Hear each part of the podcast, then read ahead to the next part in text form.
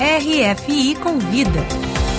Daniela Franco. O curta-metragem Ash Wednesday, uma produção alemã de alma brasileira, estreia amanhã na mostra Perspective Deutsche Kino, da 73ª edição da Berlinale, o Festival Internacional de Cinema de Berlim.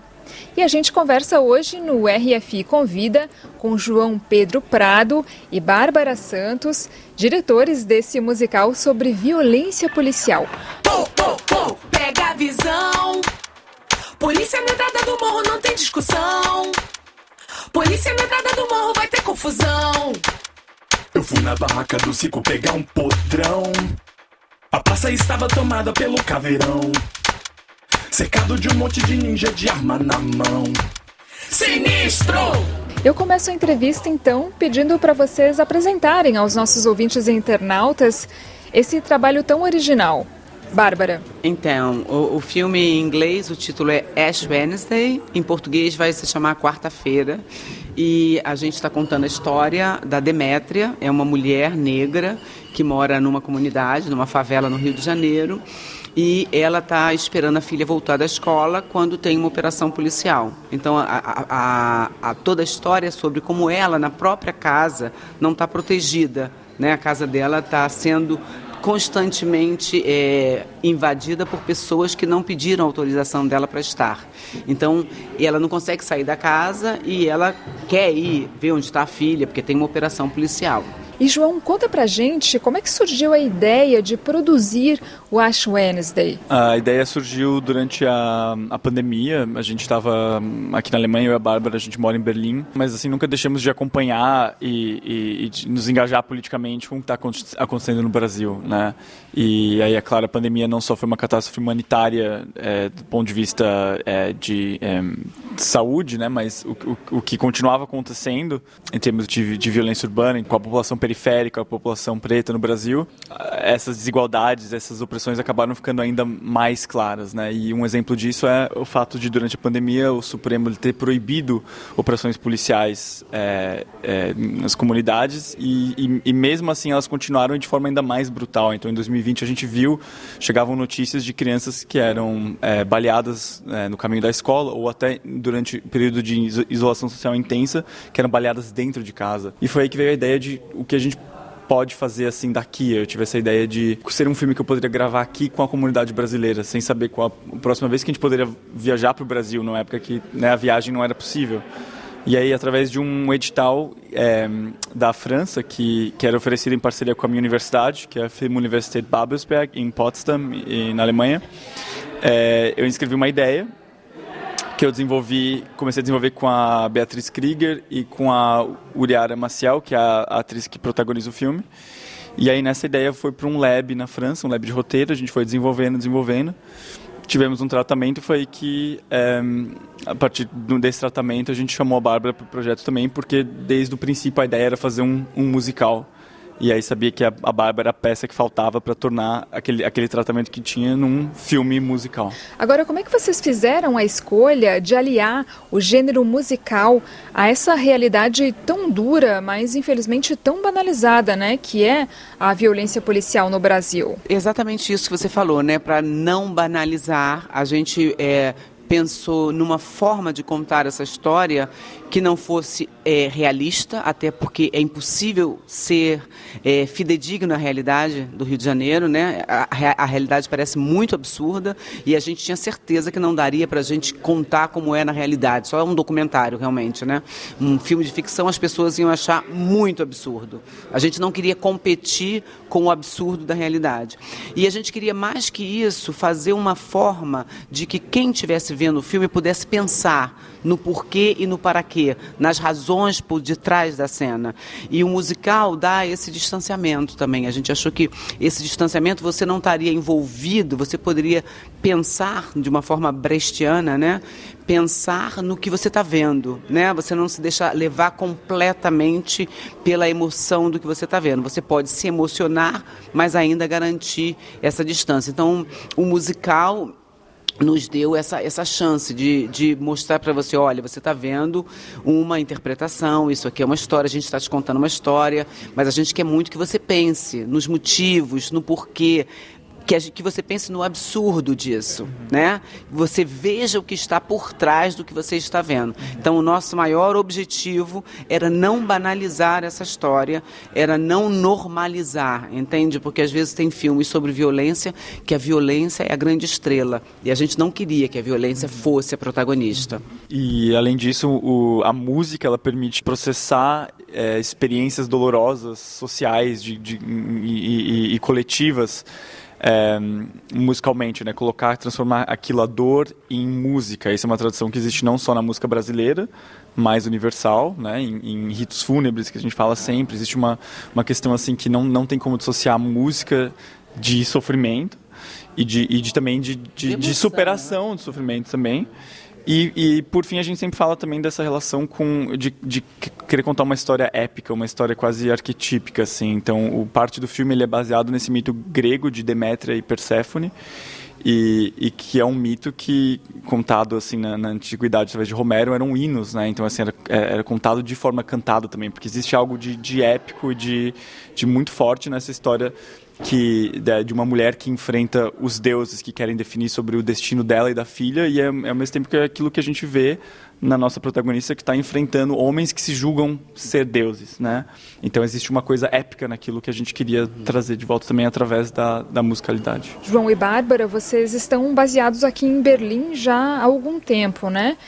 Mas é importante, mesmo morando longe do Brasil, tratar de questões, de temáticas tipicamente brasileiras? Eu, eu, acho muito importante deixar evidente que a gente não acha que o que acontece no Brasil é uma coisa do Brasil é um problema do Brasil, né? Então é importante que a gente esteja bem consciente que se trata de um problema do mundo.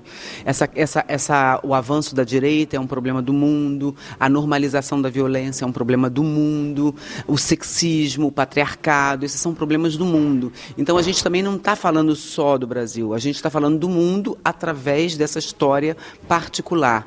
Então, na verdade, a gente mora na Alemanha, a gente vive aqui, mas a gente sabe que aqui também, por exemplo, essas ondas todas todas, se a gente pensar nas ondas dos refugiados, a guerra que a gente está vivendo, né? Como isso afeta, como tem tanto racismo dentro disso, né? O refugiado, se ele é branco, o refugiado, se ele é preto, né? Da onde ele vem, né? Ele pode vir do mesmo país, mas a cor da pele dele vai influenciar profundamente como ele vai ser recebido. A classe social dele vai influenciar profundamente como ele vai ser recebido. Então a gente está tratando de um problema do mundo. Isso é muito importante que a gente diga. A guerra é um problema do nosso mundo, é um problema da Europa. E a Europa tem muito a ver com essas coisas todas que acontecem no mundo inteiro, né? Então a gente está muito conectado, né? A gente até é, é, o João escreveu, lembrou para a gente a, arma é, que matou a Marielle Franco em 2018 tem origem na Europa, na Alemanha especificamente, né? A gente também colocou a coisa do, de um banco alemão que estava dentro da campanha do Bolsonaro. Então nós estamos todos muito conectados, né? Então o que acontece com na Amazônia é importante para o mundo todo, mas o que acontece no Rio de Janeiro também, entende? É uma, é uma coisa que fala sobre o mundo moderno, sobre o nosso futuro, que tipo de sociedade a gente está construindo. Então, o filme é sobre o mundo. A Wednesday se passa em uma favela do Rio, na quarta-feira de cinzas, como o próprio nome diz.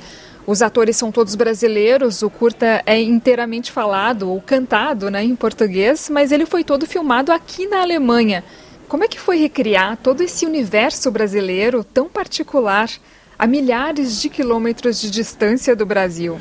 Criar esse universo tipicamente brasileiro e tipicamente carioca em Potsdam, né, numa cidade né, é, ali em volta de Berlim, Claro que é da Alemanha Oriental, é claro que é muito desafiador, mas a gente contou realmente com uma equipe extraordinária que fez tudo isso possível, né? Porque isso, assim, fazer isso acontecer é, é algo que supera as nossas capacidades como, como diretores, assim. A gente teve que colocar pessoa, é, procurar pessoas que pudessem fazer esses sonhos tornar realidade, né? essa visão que a gente tinha. Então, é, nós contamos, por exemplo, com um trabalho incrível da nossa diretora de arte, que é a Cláudia Sotomayor, que ela é peruana, com o diretor de fotografia, que é o, o, o Kleber Nascimento, brasileiro, é, com o produtor, né, o Vincent Edusei, que é alemão, então, assim, é um, o filme foi uma grande mistura intercultural, internacional, de pessoas que trouxeram visões, experiências completamente diferentes para fazer aquilo né, se tornar realidade, assim. E, mas foi um trabalho de, é o que a gente sempre fala, né? A equipe de música, por exemplo, a gente gosta de dar muito esse exemplo, porque a equipe de música ela não tem nenhum brasileiro, por assim dizer. Tem a Bárbara, que, que com base no, no, no, no, roteiro que a gente tinha escrito, musicalizou aquilo, pensou em melodias e texto, mas as composições musicais feitas a partir disso vieram de uma equipe que era composta por três alemães, uma croata e um argentino, por exemplo. Eles tinham a, a vamos dizer, a tarefa de compor um funk carioca, de compor uma, uma percussão ali próxima ao candomblé, a umbanda, eles tinham, é, a, a, eles tinham que compor um samba, assim, gêneros musicais é, tipicamente brasileiros, com os quais eles nunca tinham é, trabalhado antes, mas eles estavam tão abertos a aprender e abertos a ouvir da gente e a, e a pesquisar mais, que no final aquilo ficou um, um, uma mistura que, assim, que, que é, é, isso que a Bárbara sempre fala, assim, uma mistura que não é nem só brasileira e nem só internacional alemã, mas é realmente algo muito único, né? Uhum. Eu acho que a gente tem que dizer quando a gente fala que se trata de uma produção alemã, a gente está falando realmente, é uma produção alemã. A gente, eu não sei se a gente conseguiria, esse filme a gente não faria no Brasil, né? Não faria porque a gente faria na favela, a gente faria na, como, né? Não, não precisaria fazer um, um cenário, né? Mas a gente, foi possível fazer esse cenário porque a gente estava aqui, num estúdio que nos deu essa possibilidade de criar esse cenário, com uma equipe capaz de fazer isso. Porque essa equipe que criou esse cenário, não tinha ninguém do Rio de Janeiro. Né? A nossa diretora de arte é, é, peruana, mas não tinha ninguém do Rio de Janeiro. E eles conseguiram realmente trazer uma atmosfera que quem visitou, quem é do Rio, eu sou do Rio, eu sou carioca. E, e realmente, se você chega e você repara, você não está no Rio de Janeiro. Né? Você vê que ali tem também a marca das pessoas que fizeram aquilo. Né? É a mesma coisa na música. Eu compus, eu escrevi as letras e criei a melodia. E depois os músicos vinham e a gente trocava. Eles, eles pegavam aquilo e tem que colocar na, na, na, como música, né? Criar música. Então, quando vim a primeira vez, eu falei, ai, João, meu Deus, está muito longe. E aí a gente, a gente trocava, fazia, olha, e se fosse por aqui? E se a gente oferecia também é, referências de músicas, né? Então também é muito interessante, por exemplo, tem uma música que é Nossa Senhora das Oprimidas, que quando eu fiz eu pensei muito mais a Umbanda, Candomblé, mas também aquelas rezadeiras do Nordeste, sabe? Essas referências também indígena, caboclo. Mas quando eles fizeram, eles vieram com uma coisa muito do leste europeu ortodoxa, assim, sabe? E depois a gente trocou, trocou, trocou, eles incluíram tambores, percussão, mas ainda ficou a coisa ortodoxa. E é muito boa, entendeu? Quer dizer, originalmente a gente nunca colocaria uma referência ortodoxa numa, num tipo de canção dessa, mas o Brasil é tão. a questão religiosa é tão mista, apesar de ter pessoas tão radicalizadas, mas é tão misto que a gente falou: ah, cabe cabe. E, e, também porque eu pessoalmente pensei, nossa, é muito lindo que as pessoas não deixaram a, a cultura dela na porta para fazer essa música. Elas trouxeram toda essa carga. Então essas cargas todas fazem a coisa muito especial, né? Eu acho que isso reflete um pouco é, com a nossa atitude quanto diretores, assim, com a maneira que a gente está acostumado de trabalhar também no teatro, no cinema, que é justamente, eu acho que nós não somos pessoas ou artistas que têm uma visão exatamente clara como as coisas devem ser, mas a gente está interessado justamente nessa colaboração, porque eu não tenho também quando eu vou dirigir um filme, já algum, claro, você tem algumas imagens na cabeça, né? Eu tinha algumas imagens desse filme já desde sempre que o governador ia sair, ia, ia chegar do, né, do teto e aí como que isso deveria, né? Com qual ângulo a gente deveria filmar? Ou o pastor entrando pela janela com uma luz atrás que fizesse ser angelical, então assim, assim né? E um ângulo um ângulo baixo, assim, como aquilo que fosse uma aparição, um milagre. Uhum. Mas certas coisas realmente eram muito abertas e a gente discutiu o tempo todo e, e, e, e a gente estava aberto ao input que vinha das duas pessoas da equipe, assim, porque é nessa colaboração, nesse diálogo e nessa troca que surgem as ideias mais geniais, eu acho, assim, não é... E aí a gente tem, na, na como, como diretores, a gente tem que estar aberto a isso também, saber falar, isso sim, isso é legal, isso não, a gente tem que ir por outro lado, né, saber... Eu acho que o, o, o trabalho está muito mais aí do que em a gente já ter uma visão clara desde o começo que a gente quer pessoas que executem, porque realmente cada pessoa contribui de uma forma única para o filme. E eu não falo isso como discurso, não, assim, ah, porque é uma colaboração com o porque realmente foi assim. Foi assim. Parte da música foi gravada ao vivo, as cenas de diálogo, a música era ao vivo, a gente tinha um percussionista. No set. O, o tio Bauman, que estava atrás da parede, porque nos ensaios a gente gravou assim com ele, e, e ele estava lá, e era legal porque ele, ele conseguia se adaptar aos atores, os atores conseguiam se adaptar a ele. Então era muito mais dinâmico do que se a gente fizesse só com umas canções uhum. pré-gravadas. O problema disso é que isso porque filme é isso né tudo que é um efeito dominó assim cascada então tudo que se faz aqui vai ter um efeito lá na pós-produção que não é completamente previsível no começo. A gente tem que tentar saber com, onde são esses efeitos para o máximo possível já se programar para resolvê-los na, na pós-produção tal. A história do Ash Wednesday se passa em torno da Demétria que é uma mãe solteira moradora da favela um pastor um policial e o governador eu queria que vocês contassem o porquê da escolha desses quatro personagens. Bom, eu vou deixar para o João falar da Demétria, porque a Demétria está desde o início, né? Então, é, quando eu entrei, a Demétria já estava, que é a atriz principal, já estava é, selecionada, já estava escolhida. Era para ela essa personagem. Então, eu, eu trabalhei bastante com o João nos três personagens. Então, quando eu li o roteiro, eu pensei, nós pensamos nas pessoas que a gente conhece em Berlim, né? Mas eu pensei imediatamente em três pessoas. A gente teria que testar e tudo, mas eu pensei nessas três pessoas, que são três é, amigos nossos, né? Que são profissionais. Um eu pensei nele porque ele é do circo, o pastor. Então eu, a gente já tinha imaginado alguma coisa que fosse muito física, né? Assim que pudesse ter um pouco o espaço é muito limitado mas a gente queria também aproveitar o policial por ser um bailarino ele é um bailarino profissional o Rony Maciel né um super bailarino coreógrafo e, o, o, Jefferson que é o pastor é um ator e também é uma pessoa que é atua, atua mas no teatro mas ele é uma pessoa do circo então tem uma habilidade física e o João Albertini, né, que é o, é o governador, ele é um, um ator. Mas esse ator que aí eu conheço bem porque ele é do Teatro do Oprimido, ele trabalha comigo em algumas. Então eu, eu tinha essa, essa intuição, ah, vai dar certo esses três. Agora, eu, eu quando sugeri também os três para o, o João, eu falei assim, ah, eu tenho uma intuição de que tem que ser homens cis, gays. Porque a questão da masculinidade aí era muito profunda. E eu queria homens é, que performam essa cisgeneridade, mas eles, eles sabem, porque sendo brasileiros, eles tiveram que performar também o macho, é, não, não aparentar por causa da discriminação. Então, eles conhecem esse lado, entende? Então, eles têm uma, um, um conhecimento que eu, eu tinha uma intuição, falei assim, eu acho que é importante essa coisa de entender esse macho, porque os três são super machos, né? Então, então a gente fez depois no teatro com eles encontros e fizemos todo o processo, claro, né, para ver se a intuição funcionava e a gente ficou muito satisfeito uhum. desde a da primeira vez, assim, foi muito uhum. muito legal esse é o processo de casting, né? E, e, aí já na escrita era algo que desde o começo tinha essa ideia como eu disse, durante a pandemia, sabia que era muito limitado. Se a gente fosse gravar esse filme aqui, teria que ser em estúdio, né? E, e, e existe um limite do que você pode fazer em estúdio com uma verba relativamente pequena. Então, não poderiam ter assim ter tantos personagens. Até que no final o elenco foi foi, foi bem grande. Se juntar o elenco, é, os, é, se juntar o elenco secundário e os figurantes era é bastante gente. Mas sabia que tinha que eu queria focar assim na na, na, na Demetra, né? Nessa mãe e que teria um encontro quase como que a gente chama em alemão Kammerspiel, né? Assim, num, num, num teatro que se passa ali quase tudo em um só lugar.